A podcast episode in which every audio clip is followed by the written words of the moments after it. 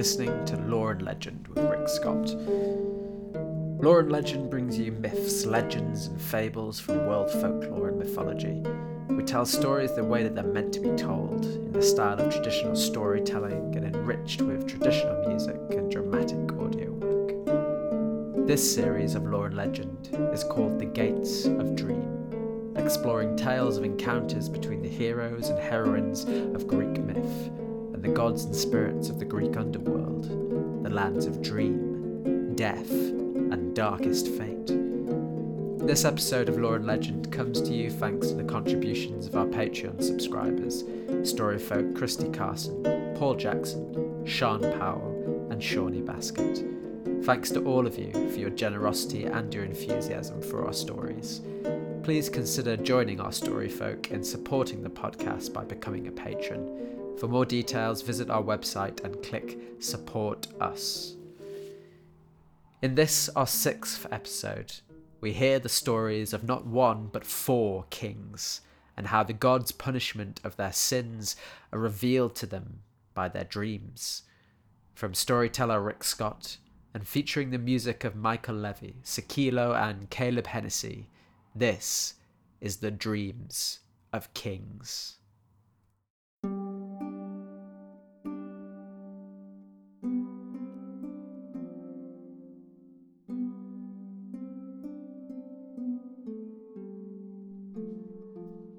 When the aged king finally returned home to his island kingdom of Ithaca, he intended to live out the rest of his days in peace and sleek old age until death came to claim him. Because the age of heroes was coming to an end. And so, with his band of brothers, loyal men, fellow sailors, he established a court of song, of dance, of merrymaking and story and in that court men gathered to drink wine, play tunes upon the lyre, and tell stories. The king, he told the best stories of all. Stories of travels wide and far, of battles, games, of tricks and stratagems, and the people loved to hear his stories. And there was one story that the aged king liked to tell the best. It was the story of a sailor who one day forswore the sea, and he laid his oar across his broad shoulders, and he began to walk. He walked until he could not see the ocean, until there was only land on every horizon. And he walked until he came to a place where the people looked at him strangely, until at last one of them asked, Why do you carry that winnowing fan upon your shoulder? And there on that spot the old sailor planted his oar in the ground and gave thanks to the gods and declared that he would make his home there and never again return to the sea. And yet, that aged king, when his cup was drunk dry, and the lyre string had stilled, and the stories had died with the light in the hearth, and he slept in his shadowy chamber, well then he was visited in his sleep by shuddering dreams. Dreams upon dreams. Some of joy and some of terror, but they followed one upon the other in quick succession so as to make his spirits tremble. He dreamed of islands, islands riddled with deep and burrowing caves where giants and shadows dwelt islands surrounded by rocks and whirlpools that dash boats and men to their deaths, islands in the mists and fog where ghostly voices called. He dreaded to hear them, and yet they called, and in the fog which fell about him, there were no other voices to guide him. All these dreams he dreamed at night and in the day they clung to him like the gossamer threads of the spider's web, so that the king became more and more distant and haunted, such that even when he told a story, his words they would begin to wander, his eyes would glaze, and it was clear that he thought on some other scene which was clearer to his vision.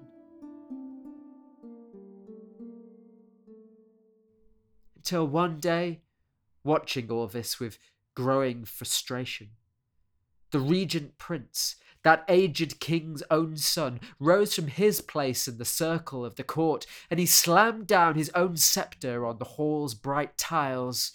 Father, he cried, no more old men's stories. Our vaults they grow no fuller with gold, with rich clothes or fine weapons. We need new songs to sing and new stories to tell. You regale us with past glories, sing songs of dead and decrepit heroes, when you should arm our youths to ennoble themselves. We should equip ships and grant audiences to foreign envoys. I will captain a new fleet, and win us the fame and the fortune that gods require from men. To prove the creed of heroes is not dead, but deepen the deeds of our blood. Make new conquests, found new cities, write new legends in the stars. But these words, they displeased the aged king, whose looks were sour and curdled like milk. My son, my prince, he scoffed, what brings this on? Are our coffers not full enough? Are your clothes not fine? Is the wine not good? Haven't I provided you with all? Do you not have all that you desire, even a wife most honourable, wise, and beautiful? But at this the prince only shaded his eyes and laughed bitterly. Oh, yes, yes, my beautiful wife, who one night was visited in her bed by a dream of Athena, who told her to go to her father and demand her virgin white cloth to hasten down to the beach there to meet you, her stepfather, and who nursed you in the bosom of her heart there in Phoenicia until you were ready to come home to my mother. And the prince looked up at his father then, his eyes burning. Do you think that we do not see you? looking away to the sea, over the horizon, dreaming of some place other than here. I have seen that look before. It was that same look you wore when, the night after you first returned to our hall, you rose in the morning and told my mother, your queen, that the gods were calling you away again that Poseidon demanded. You place your oar over your shoulder and walk until you reached a place where there were none who knew the sea, and there make holy sacrifice to appease him. And so away you went, father, leaving your queen and your son once again to hold your kingdom. But what you do not say when you tell that story is how you forgot us there in that foreign land.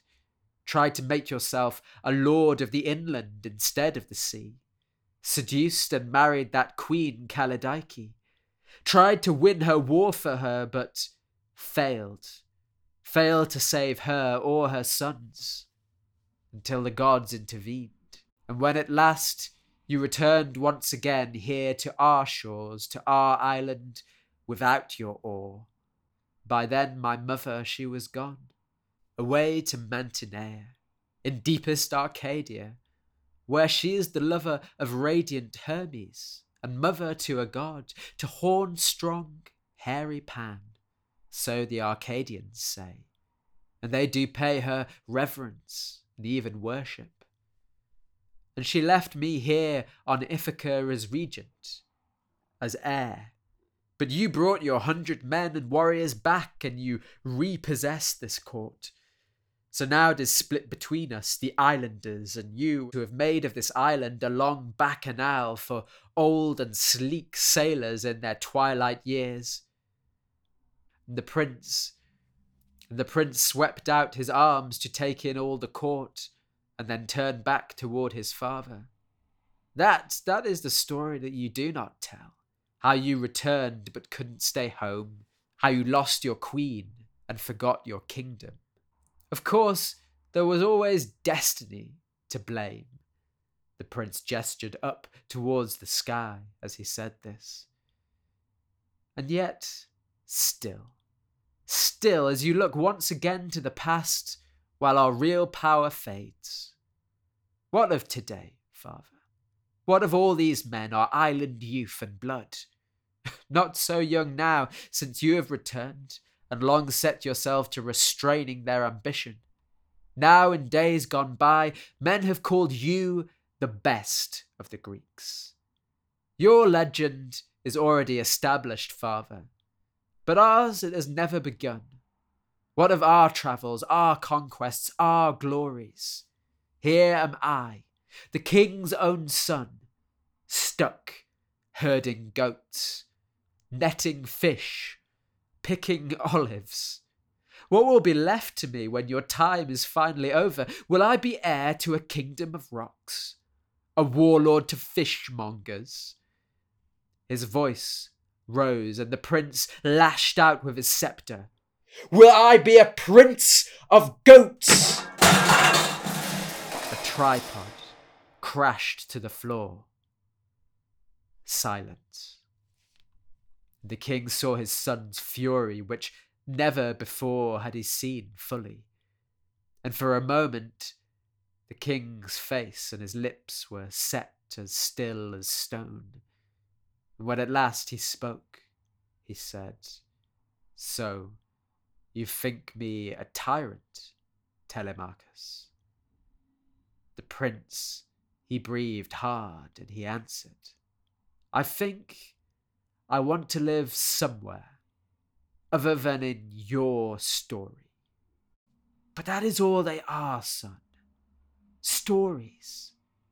And if you had listened to the stories that I told you of Troy, of Poseidon's wrath against me, and you're still dreaming now of glory, you have not really been listening, because those were not dreams, they were nightmares. Here, I have told you this story before, but it is clear I must tell it again. Remember the story of King Aethon.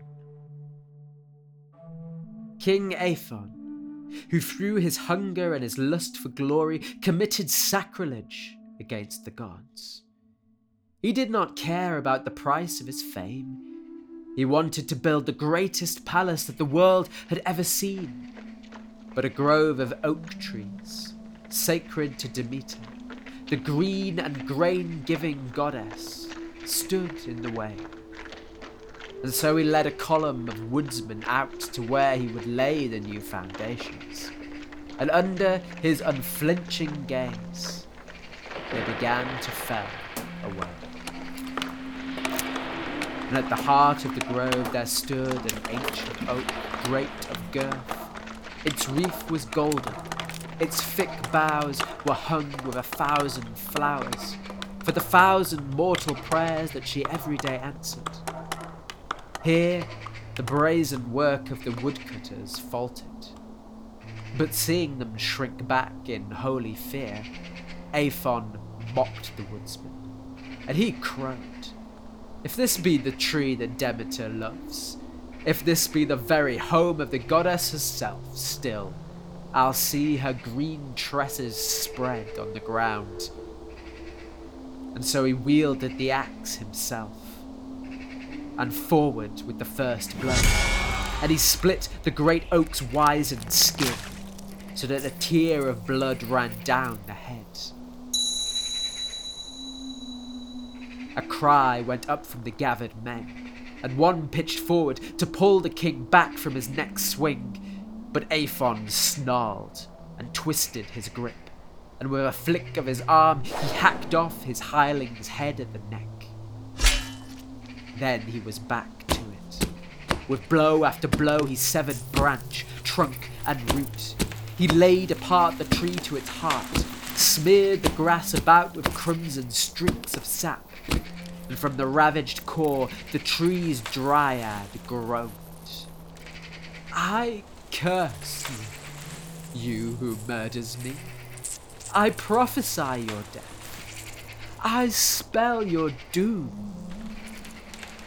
But Aethon, he continued to hack and to hew. And the men hauled down the tree with strong ropes until the trunk split and fell and crushed all of the trees that clustered around it.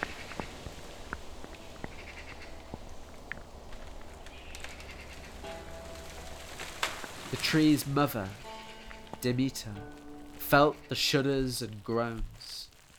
She was grasping tightly to the earth sunk roots as the tree died.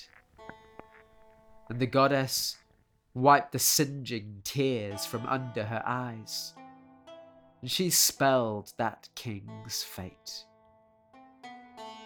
She summoned and sent forth one of her Oreads, out riding her own chariot that was drawn by dragons, out to the furthest bounds of Scythia where lies a freezing land of gloom, of barren soil, naked of any crop or tree.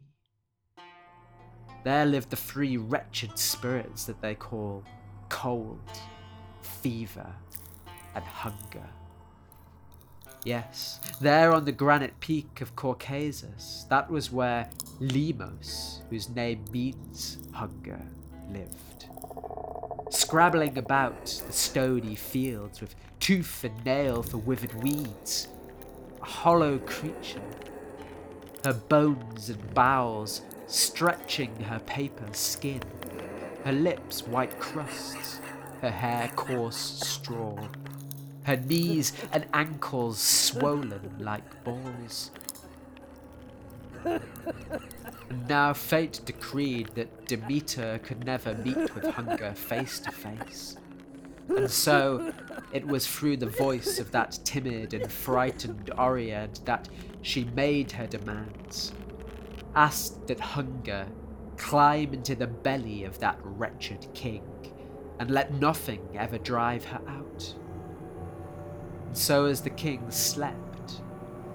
Hunger drifted down the wind and through the window of his palace, climbed upon his bed, wrapped her claw like arms around his chest, and placing her white lips against his own, filled his mouth and throat and lungs with herself, his hollow veins with empty craving.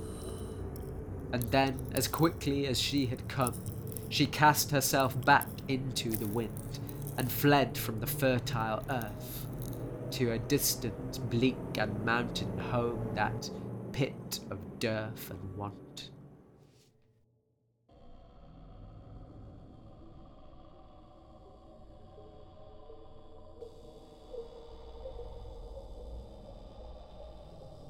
Aethon still slumbered beneath the wings of gentle sleep. And in his sleep he dreamed of food and of feasting. And he chewed at invisible morsels, ground down on ghostly sustenance with his teeth, stuffed his throat with imaginary food, grabbing handfuls of the empty air. But when he woke, the king was ravenously hungry, and he called at once for food. He finished one meal, and then he called for another. And he dined on red meat, on bird flesh, on the fishes of the sea, but nothing could calm his craving. And as the sea swallows the never ending water of all the earth's rivers, or as fire will consume every log that is added to it, so the feasting could not satiate, but only stoke Aethon's hunger. And he ate mountains of food, enough to satisfy cities or realms. He spent all his wealth. He sold his own daughter into slavery to pay for more. Yet still, when he had consumed every scrap of food in his kingdom, and his own starving people could bring him no more. Then the king began to gnaw upon his own hands, and with anguish screams, both of pain and of rattling hunger, one bite after bloody bite, he consumed all of his own flesh.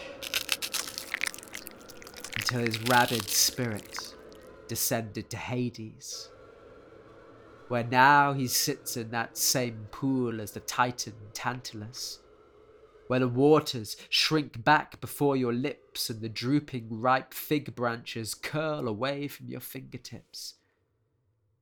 That king's real name was Erysichthon. It means he who tears up the earth. But we always call him Aethon, which means blazing, because of his hunger which was ever burning. And so think, think, my son, of Aethon and his hunger for glory.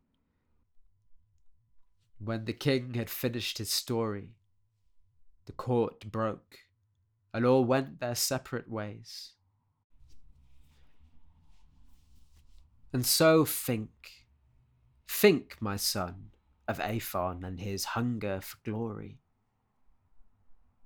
And think too of that young girl whom I have heard that you loved.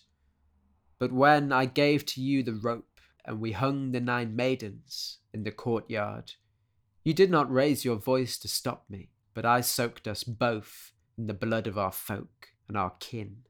That, that was the price of glory. When the king had finished his story, the court broke and all went their separate ways. It was true the prince was not appeased, but Telemachus and his wife Nausicaa went with a dark cloud hanging over them, and indeed all the men who secretly agreed with him.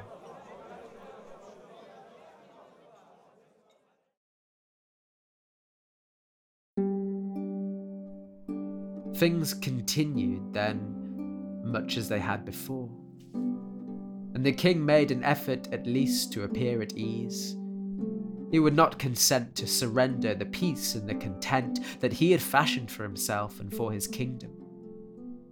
What arrogance and heartbreak it was, he thought, for his son to threaten all of that. And so he prayed and he sacrificed, and he honoured the gods at court and in festival, and the land's fortunes remained rich. But at night, he continued to dream. Until one night, the king dreamed that he stood upon the shore of the sea, and with his eyes he saw a man all of golden, shimmering light coming up towards him from out of the sea. That man whose body was the very body of perfection, whose beautiful face was the most beautiful, whose limbs were so well formed that he moved with the grace of the gods, and the light in his eyes was such that it was painful to meet his gaze. Well, every fibre of the aged king's being burned to enfold him in his arms and press the length of his body against his. And he reached out with his hands to encircle. But when he did, the golden man spoke in a voice that resounded in the aged king's ears and chest. This meeting is not gladness but grief, for of the two of us, one of us shall utterly destroy the other. And then from the depths of the ocean behind the figure, a fiery dart suddenly burst up from the crest of a wave and leapt across the space as if to sweep through the aged king's chest. And with a start, the king of Ithaca awoke, gasping for breath. He was lying in the bough of his bed, carved from the still flowering olive tree, around which the foundations of his whole house was built but his queen was not there by his side. He was alone. The king thought on his dream, which greatly troubled his heart, but he could find no meaning in it. And though he prayed to the grey eyed goddess, to his grief, he found that she was silent. And he called for the wise men who judged the meaning of dreams and they stood around the king's bed, while he told them what he had seen in his vision of the night. My lord Odysseus, they said, once they had conversed amongst themselves, dreams are unclear and troubling things, and their meaning is by no means certain.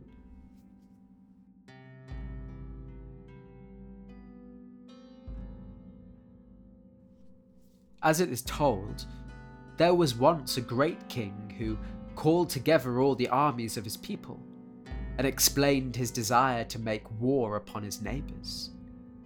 But his chief adviser counselled so violently against this war that the king grew angry and sent him away. But once night fell, the words of his adviser tormented the king, until he was so filled with doubt, he resolved that they would not go to war. This settled, he was finally able to sleep. But as he slept, he thought that a figure, who was tall and comely of shape, came to stand nearby him.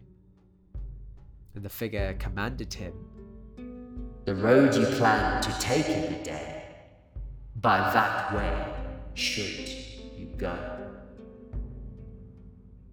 The next day dawned, and the king told no one of this dream. But instead, he told the assembled leaders that he had reconsidered the words of his counselor and found them wise. And as it was, the people and their generals were greatly relieved by the king's decision because they truly did not want to go to war. But when the night came again, that same comely figure came and stood by the king as he lay asleep.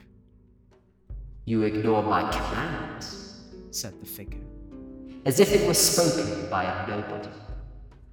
But be sure of this retreat from this war, and as quickly as you have risen in this world, you shall fall. At those words, the king started from his bed, sweat streaming down over his forehead, his heart beating in his chest. He did not know what to do.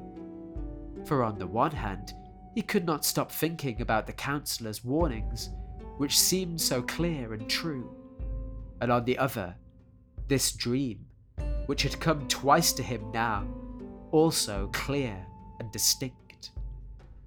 And so he called for that self-same adviser, who was cried up out of his bed, and the king explained to him his dilemma.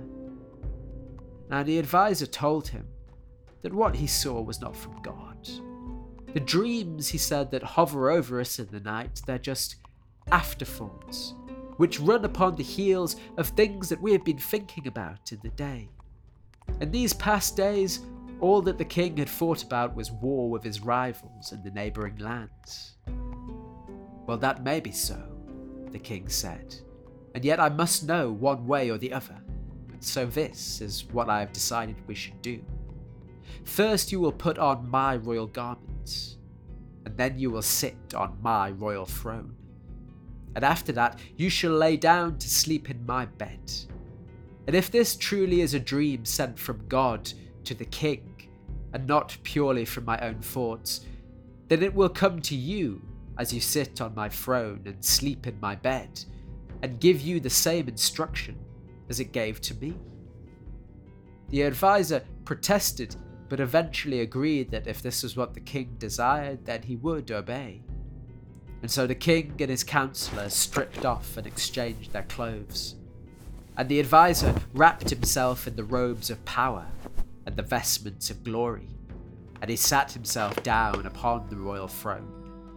And then after a while he took himself off to the royal bed, and he lay his head upon the royal pillow, and eventually he fell down to sleep. And while he slept, to his great shock, the same comely figure that had appeared to the king came to stand by the councillor and spoke to him with a voice that crashed like thunderous splitting rocks. Sir, you are the one who pulls the king from his destiny. Try to pull him from his path again, and I promise you that you will know great anguish. And as it said these words, the figure seemed to reach out towards him with hands that burned as hot as burning irons. And so the adviser leapt up straight from the king's bed in abject terror. And on that instant, he was forced to admit to the king that he had been wrong and that his dreams and his war, they were decrees from the gods. The king's magicians were all brought in then to interpret the rest of his dreams, and they said that a dream of a great snake portended his dominion over all the nations of the earth. And so the king strode across the earth on the back of his army. And when the adviser saw the king's legions spread out below the hill where the king had set his throne, his adviser wept, for he saw that in the eyes of the king, each of those men was only a straw of kindle to be thrown upon the fire. And when the seas held him back, the king had the water whipped for defying him. And when he burned the temples and the granaries of the other nations, then the gods turned their backs on him, and they handed the victory to his enemies. And so the wise men said to Odysseus, There it is, my lord. There are false dreams and true dreams, and every dream must have its interpretation from men who are skilled in the wisdom of Zeus. And our judgment of your dream is this it is an evil dream that speaks destruction.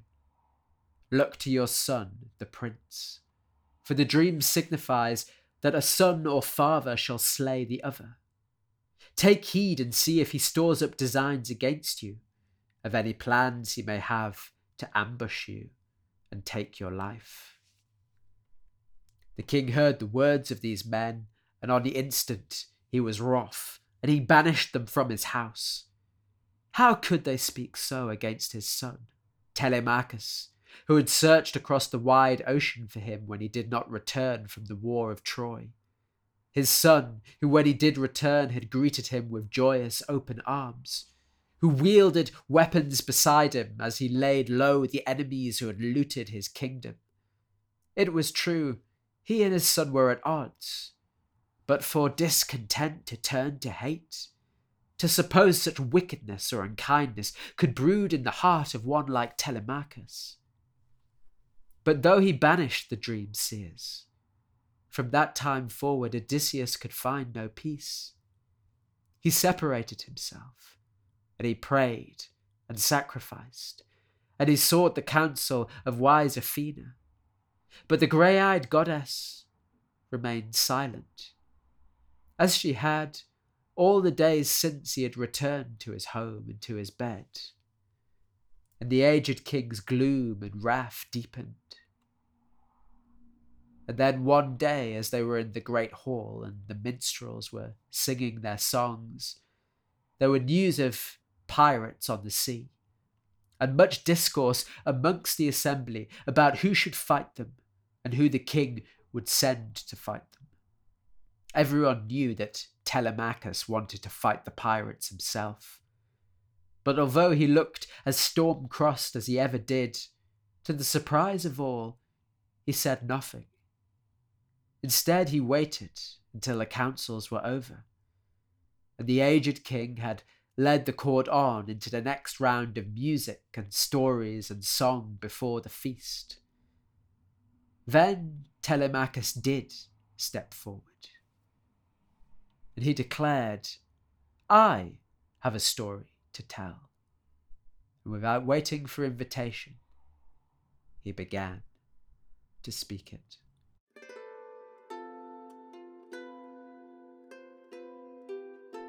Once there was a king who was the most wretched man on earth. There was no man smaller, no man poorer, no man unhappier than he appeared at that moment he was held in iron chains before his captor, a rival king who had defeated his army, enslaved his people, and destroyed his empire.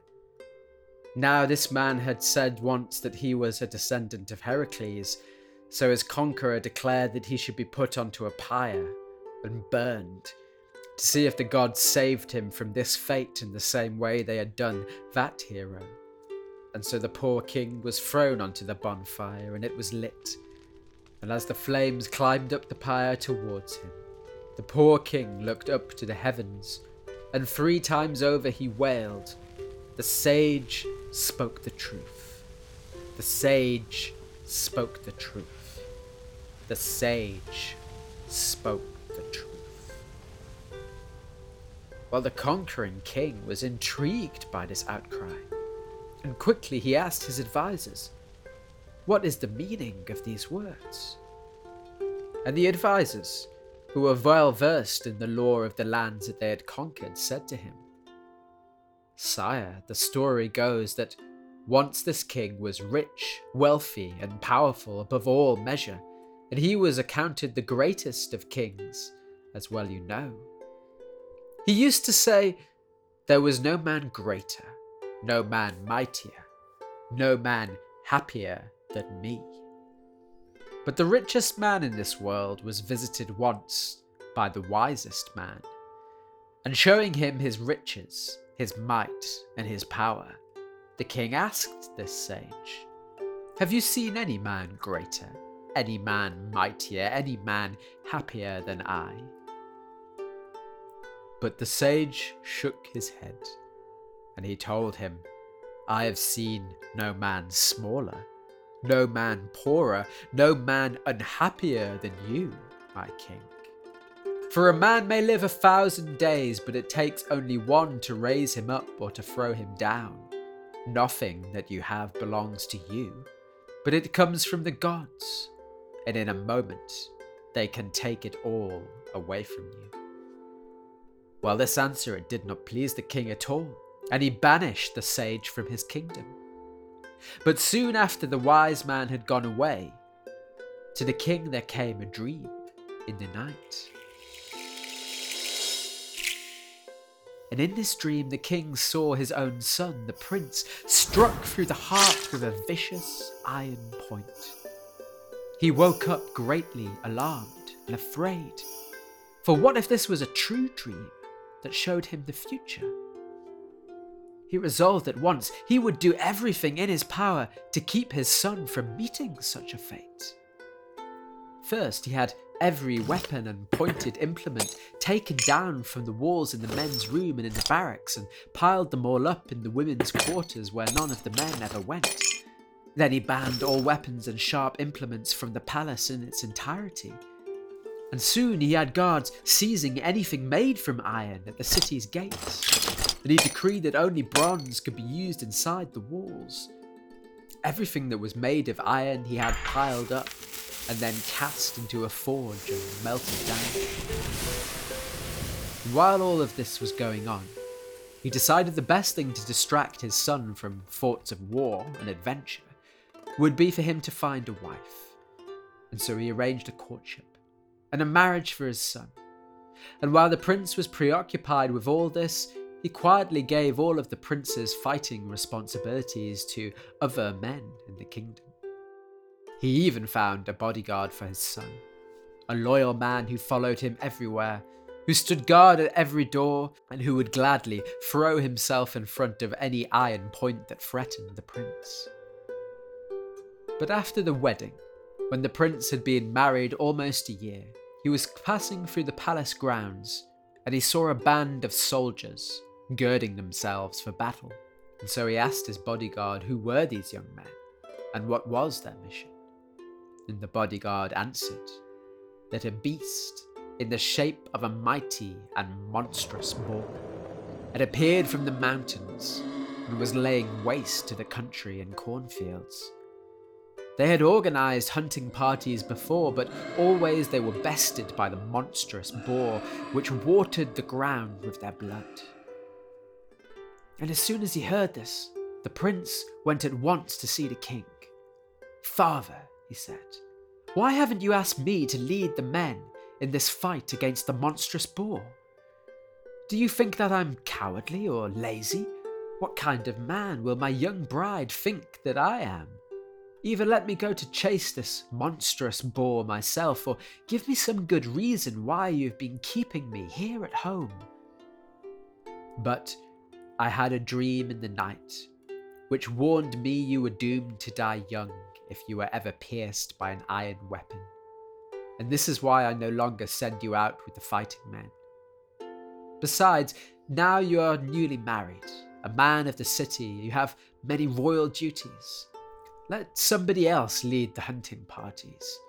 You need not tempt fate by fighting with the men. When the prince heard this, he considered, and then he said, Oh, father, I don't blame you for what you've done. What a terrible omen. But the dream, you said it yourself, it foretold I should die stricken by an iron point. But don't you see, a boar has no hands to lift an iron weapon? If the dream had said that I should die pierced by a tusk, well, then you would have been right to keep me away, but since no boar can wield iron, I, I beg you, therefore, let me join the hunting party. Let me go with the men. Well, to this the king could find no logical objection. You have the better of me there, my son. Your interpretation, it's sharper than mine, and so I suppose I must consent to let you go.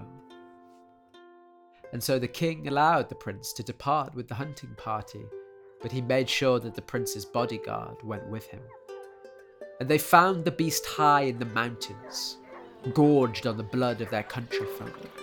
And the hunters surrounded him, hemming him in with spear and blade.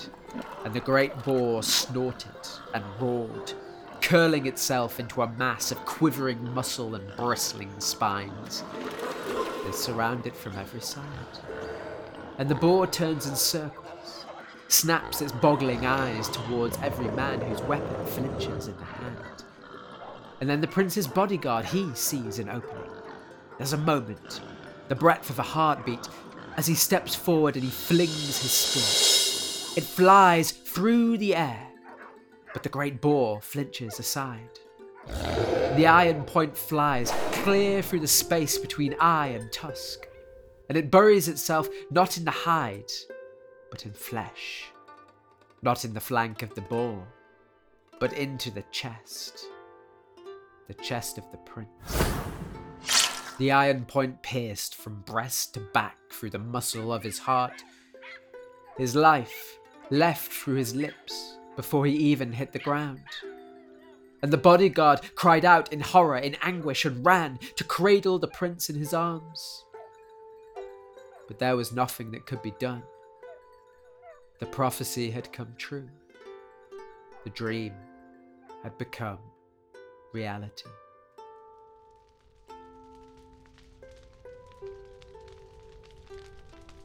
And when the conquering king had heard the tale, he turned and he looked towards the poor king, and there were tears of pity and understanding in his eyes. At once he ordered the flames of the pyre be extinguished and the poor king fetched down and unchained. He had the man washed, cleaned, brought before him. You and I, we are the same, he said. The gods have brought you low, but I will have mercy on you. From this day forward, you will become one of my trusted advisers. You will become my sage.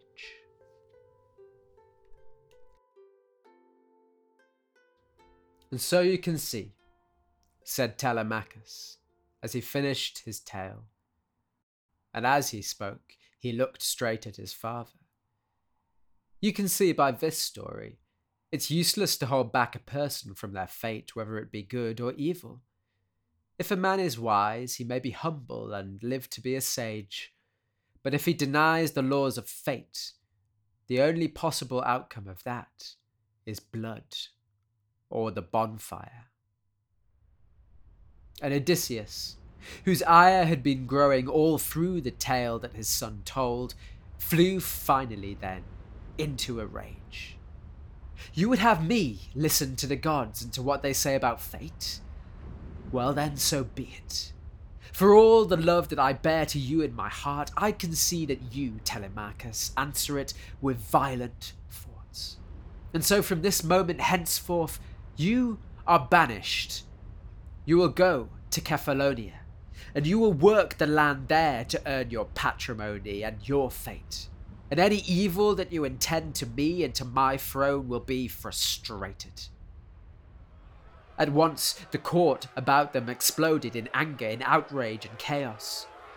But the king's words were carried. His power was uncontested, and his rule was law in that place.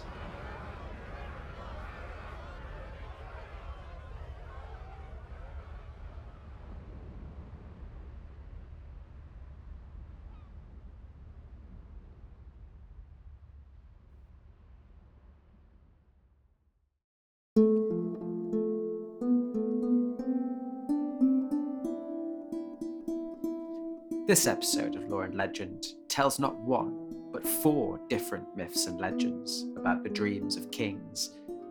It begins a multi episode arc for the remainder of this series. The framing narrative of Odysseus as the aged king, living at the end of the Age of Heroes, is based upon lost epics which told the closing chapters of his story.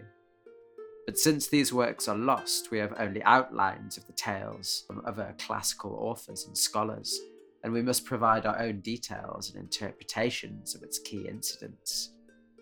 And so, as Odysseus contemplates his life and a newly complicated relationship with his son in our episode, he confronts the legacy of his own ruthless and bloody actions at Troy, his return home to Ithaca, and, as those other epics relate, his decision to leave home again in pursuit of further adventures. This plays out in dialogue with other tales of kings and their hubris, and the role that supernatural power and the role that the supernatural power of dreams played in their punishment and downfall. The story of Erysichthon, or King Aethon as he was sometimes called, sees this tyrant king caught between the opposing forces of fertility and abundance, represented by Demeter, goddess of crops and vegetation, and the dark and destructive force of Limos, primordial spirit of hunger born from night. The laws of nature said that these two spirits could never meet, and this was true except in the context of dreams, where Aethon was tormented by the illusion of abundance but cursed with insatiable hunger, a curse which spilled out of his dreams and into his waking life. In the full story, King Aethon also had a daughter, and that daughter just happened to be Odysseus's grandmother, who had the power of shapeshifting. And if you want to hear more about that, then check out our Halloween specials coming up next week. In later moral literature, Aethon was often used as a symbol for material desires and lusts which could never be satisfied, and the moral degeneracy that resulted from giving in to those lusts.